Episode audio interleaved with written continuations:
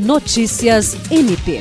O Ministério Público do Estado do Acre, por meio da Promotoria Especializada de Defesa da Saúde, visitou nesta sexta-feira, 17 de fevereiro, o Instituto de Traumatologia e Ortopedia do Acre, a Maternidade Bárbara Eliodora e o Hospital da Criança. Após as fortes chuvas registradas na capital acreana na última quinta-feira, parte do forro da unidade de terapia intensiva pediátrica no INTO desabou.